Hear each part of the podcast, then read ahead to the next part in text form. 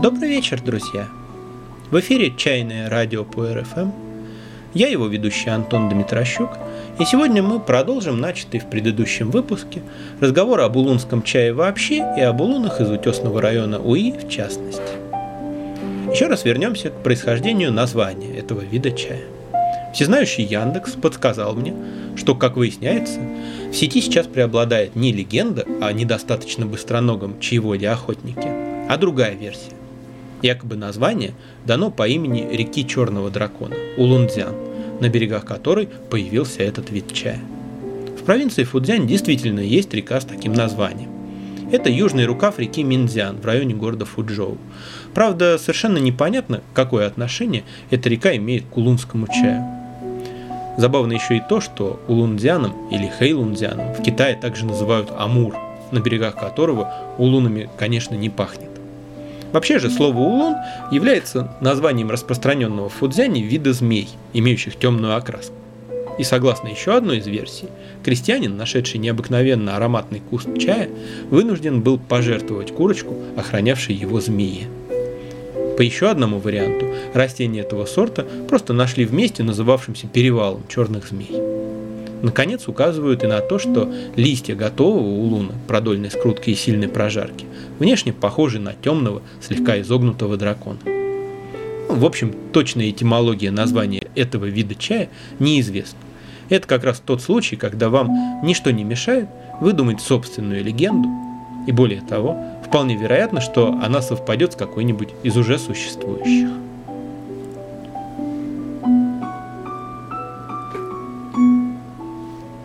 Несмотря на то, что утесный район Уи невелик, внутри него выделяют немало примечательных мест. И нередко чай из Уи в своем названии помимо сорта имеет еще и указание на конкретную местность, на определенную долину или пик, у подножия которого он собран. Это важно, поскольку, как и в случае с пуэрами, даже нюансы географии имеют значение для вкуса, аромата и других качеств чая. То есть утесные улуны можно, как и пуэры, назвать очень терруарным продуктом. Красивое слово «терруар», придуманное французами, означает совокупность всех почвенных и климатических факторов, а также прочих характеристик местности. Рельеф, роза ветров, леса, водоемы, солнце, животные, растения и так далее. То есть все факторы, существенно влияющие на качество какого-либо продукта сельского хозяйства. А терруарный продукт, соответственно, это то, для чего все эти факторы являются определяющими, принципиальными. Например, вино или кофе, оливковое масло, сыр и, конечно же, чай. Так что вы можете встретить матоу жогуй, корицу с утеса лошадиной головы, или лянь хуафэн шуйсянь, водного бессмертного с лотосового пика. Но можно встретить и общесобирательный термин джен янча, например, джен янь шуйсянь настоящий утесный шусянь, в противоположность вайшанча, чаю с внешних гор, то есть из других местностей Северной Фудзяни, отличающихся от Туи составом почвы и прочими факторами. Разумеется, чай с внешних гор больше, он чаще всего заметно ниже качеством, но и дешевле. Как правило, недорогие северофудзянские улуны розничной ценой по несколько сот рублей за 100 граммов, конечно, сделаны не в утесном районе.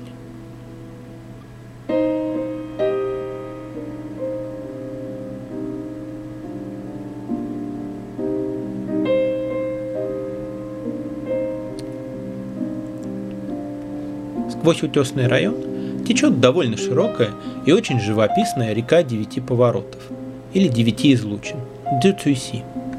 Она до такой степени стала символом этого района, что когда около 200 лет назад переселенцы из Фудзяни, соседней провинции Джэцзян, стали культивировать привезенные с собой саженцы чая, они назвали новый сорт в память о родине, в честь этой реки – Хунмэй – красная слива с реки девяти поворотов. В наше время прогулка на плотах по Дзюцюси – это излюбленный туристический аттракцион. Река и в самом деле изрядно петляет, как будто нарочно, чтобы показать с разных ракурсов величественные пики. Пик небесных путешествий, пик нефритовой девы и королевский пик. Несколько дальше сохранилась древняя драконья печь, вытянувшаяся вдоль склона холма. Ко времени династии Сун в горах Уи поселилось много любителей чая, и потребность чайной утвари выросла. И чтобы не возить посуду издалека, ее стали производить прямо тут. Уишанская драконья печь огромна. Она имеет в длину более 100 метров. В ней одновременно можно было обжигать до 80 тысяч изделий. Еще дальше на север есть красивый водопад высотой более 100 метров, падающий в круглую природную чашу. В склоне водопада за струями воды есть пещера, которая так и называется – пещера водяного занавеса. В ней в течение многих лет проводил свои философские занятия Лю Цзэхуэй, а позже его ученики Люфу и Джуси, ставшие легендарным основателем неоконфуцианства. С мудрецами и святыми местами в Уишань всегда было хорошо. Но для чайных людей, пожалуй, самыми дорогими и значимыми являются три монастыря. Первый – это буддийский монастырь Вечной Радости Небесного Сердца, или просто Тянь Синсы, о котором я уже упоминал в предыдущей части. Тот самый, где хранятся чайные летописи и где появился знаменитый чай Дахунпао. Это довольно крупный центр изучения буддизма и культуры чая – он полон жизни, в нем сейчас живут десятки монахов и послушников. Второй почти столь же древний Хуэй Юанцы, сад мудрости, или в другом варианте перевода сад прозрения. Это храм сразу трех учений – даосизма, буддизма и неоконфуцианства.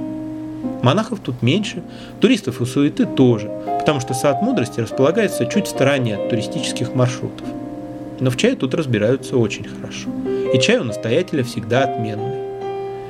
И, наконец, третье место, очень хорошо знакомое и любимое русскими чайными путешественниками, это даосский монастырь Лейшисы у подножия утеса Матоу, лошадиной головы.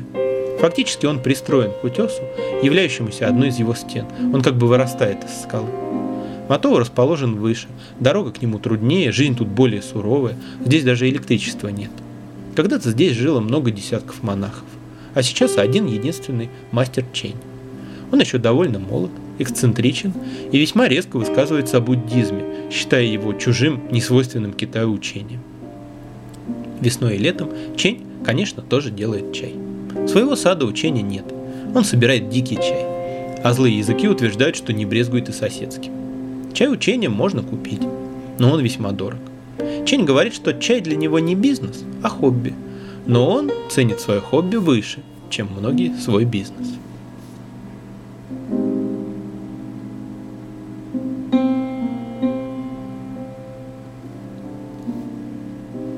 сортов утесных улунов насчитывается несколько сотен. Среди них есть как широко распространенные сорта, размножаемые черенкованием и высаженные ровными рядами на маленьких делянках или плантациях покрупнее, так и так называемые циджуны – чудесные сорта, то есть дикоросы, размножающиеся семенами, растущие где попало и как попало, но дающие порой восхитительный результат. А также гибриды одних сортов с другими – Некоторые очень необычны. Например, есть сорт, который называется «невидящее небо». Его куст-прародитель был найден под скальным навесом, куда никогда не заглядывало солнце, и попадал только отраженный свет.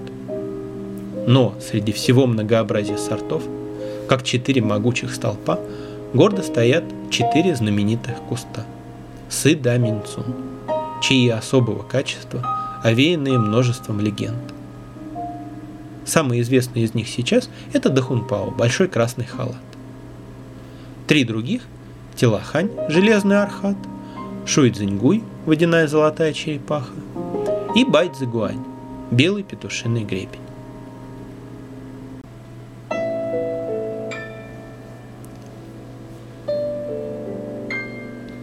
Телахань принято считать самым древним из них.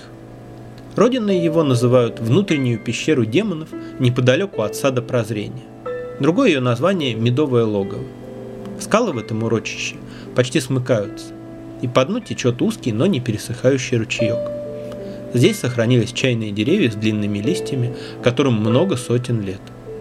В другом источнике Телахани, бамбуковом логове, растет единственное, но тоже очень древнее дерево. По поводу Телахани есть много легенд. По одной из них этот чайный куст нашел монах из Хуэй Юаньсы, умевший делать необыкновенно проясняющий сознание чай. Монах был смуглым, высоким и крепким, односельчане прозвали его Железным Архатом. А найденный им чай, кстати, похожий на него самого, в его честь. По другой версии, ветку этого куста обронил, пролетая над ущельем, заведующий чаем небожитель, напившийся до пьяна на перу у владычицы Запада Сиванну. Ветку подобрал крестьянин, и протрезвевший Архат явился ему во сне и позволил оставить небесный чай у себя. Иногда также говорят, что благородное название этому сорту было дано за способность останавливать эпидемии, излечивать лихорадку и даже бешенство. Кусты телохани вегетируют поздно, зато они весьма урожайны. Листья этого чая овальные, длинные, с заметными грубоватыми прожилками и зубцами, и обильным ворсом. Аромат и вкус плотный, крепкий и долгий. В нем много нот табака, горького шоколада и кофе. Железный архат производит впечатление весьма мужественного чая, но часто его поклонницами становятся девушки. Обычно почему-то брюнетки – Блондинкам часто бывает сложно найти с ним общий язык.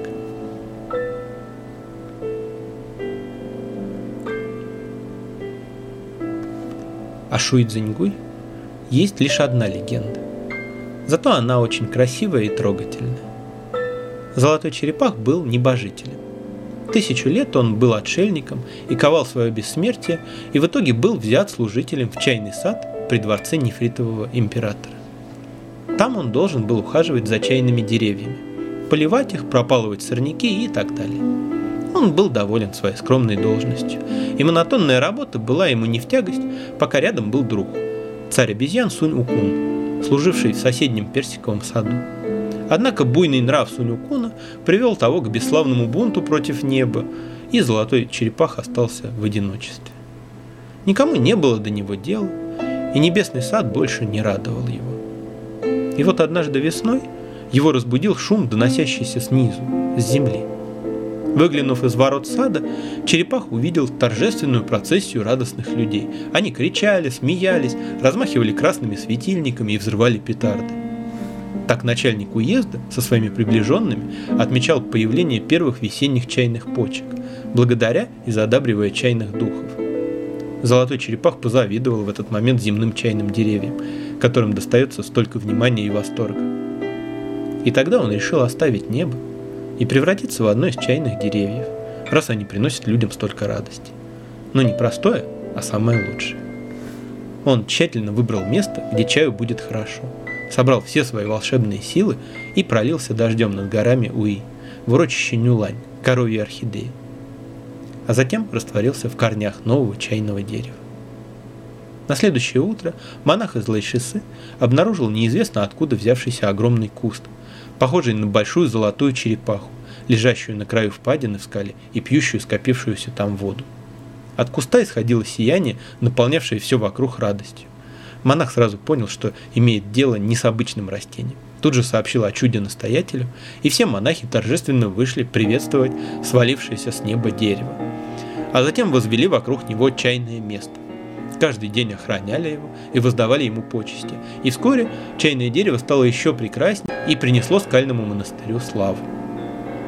Водяная золотая черепаха – чай ароматный, сладкий, напоминающий густое фруктовое варенье, без терпкости и горечи, очень радостный и добрый.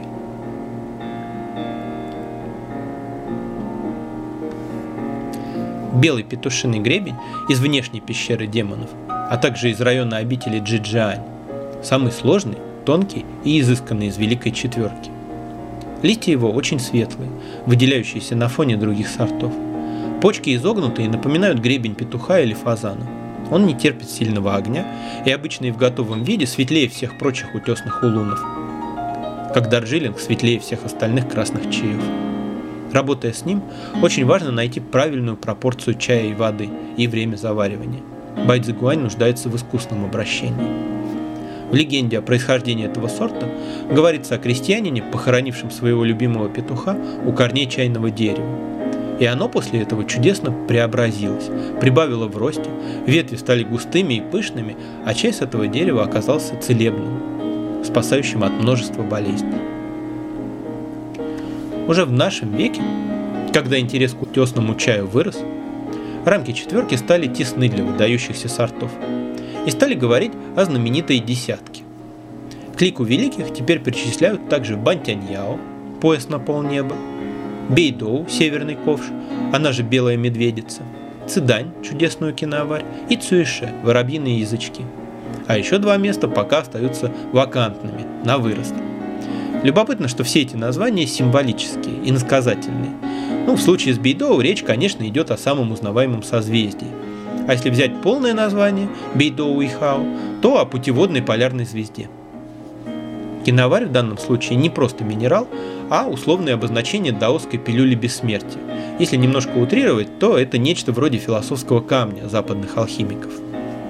А воробьиные язычки, в отличие от одноименного зеленого чая, названы так не за форму листа, а с намеком на редкое, дорогое и требующее огромных затрат труда лакомство, которое может позволить себе лишь император. Сложнее всего с бантяньяо – Яо – это пояс, а также то, что на нем висит, например, ключ. Бантянь – половина или середина неба, половина дня. Позволив себе некоторую вольность, его можно назвать и ключом от полдня. Красиво. Но на деле куст-прародитель Бантяньяо, честь открытия которого принадлежит монахам Тянь Синьцы, растет на одном из самых высоких и неприступных пиков утеса Саньхуа. Чтобы его увидеть, надо подойти к подножию и задрать голову вверх, к самой середине неба. Кроме того, утверждают, что семя этого чая принес на пик волшебный горный лунь, а лунь по-китайски тоже яо, так что название иногда пишут иначе и переводят как небесный лунь. А более привычное яо, помимо талии и поясницы, означает также стратегически важный пункт. Так что название при желании можно понять и как главное место посреди неба. Но самыми распространенными, самыми знакомыми, самыми искренними и скромными являются в горах Уи два других сорта с простыми названиями – нарцисс и корица, шуйсянь и жоугуй. Это две противоположности, прекрасно дополняющие друг друга. Шуйсянь крупный, с темными листьями, с мягким, плотным, сладким, свежим вкусом, ощущением гладкости и проскальзывания, тихим орхидеевым ароматом и долгим послевкусием. Шуйсянь – сорт вуи не местный. Есть легенда, что найден он был в пещере Джусянь, подношение бессмертным. А потом название его было неправильно услышано и трансформировалось. Шусянь растет и на юге Фудзиане, и в Гуандуне. Именно его потомками являются знаменитые гуандунские даньцуны – одиночные кусты. Шусянем в Китае называют один из видов нарцисса.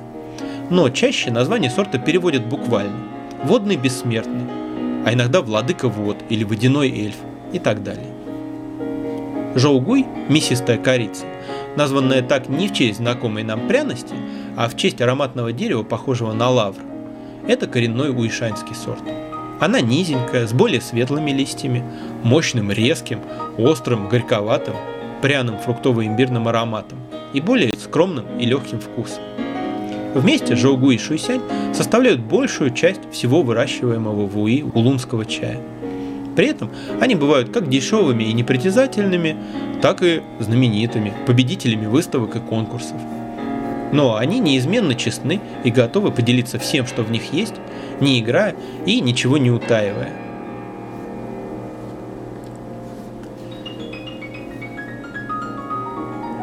Замечательный американский пианист Джордж Уинстон прославился благодаря своим задумчивым, мрачноватым альбомам, посвященным временам года. У него есть и осень, и зима среди весны, и отдельно декабрь. Но сегодня в самой домашней чайной «Сова и панда» в его исполнении звучит другая, гораздо более известная музыка. И оставаясь без слов, баллады Джима Моррисона приобретают особую пронзительную глубину. Послушайте, как звучит в руках Уинстона Crystal Ship. До новых встреч, друзья, и всего вам чайного.